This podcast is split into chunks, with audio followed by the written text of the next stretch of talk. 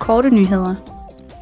Europaparlamentets formand, Roberta Metsola, har udtrykt bekymring over, at systemkritikeren Maria Kalashnikava er blevet indlagt på hospitalet i Belarus. Kalashnikava, der modtog Sakharov-prisen i 2020, blev fængslet af Lukashenkos regime for sin kamp for frihed og værdighed. Ifølge et opslag fra en oppositionspolitiker på appen Telegram er hendes indlæggelse på hospitalet en følge af, at hun var blevet placeret i en straffecelle.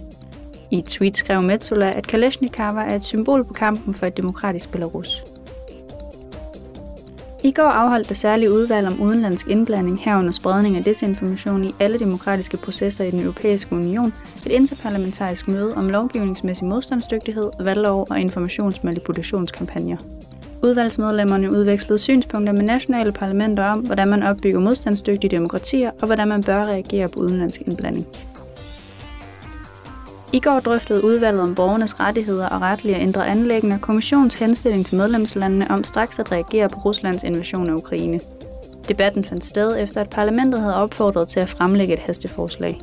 Hensigten med forslaget er at forbyde muligheden for, at russiske statsborgere kan erhverve statsborgerskab eller bopælsret i et EU-land gennem såkaldte statsborgerskabsordninger for investorer.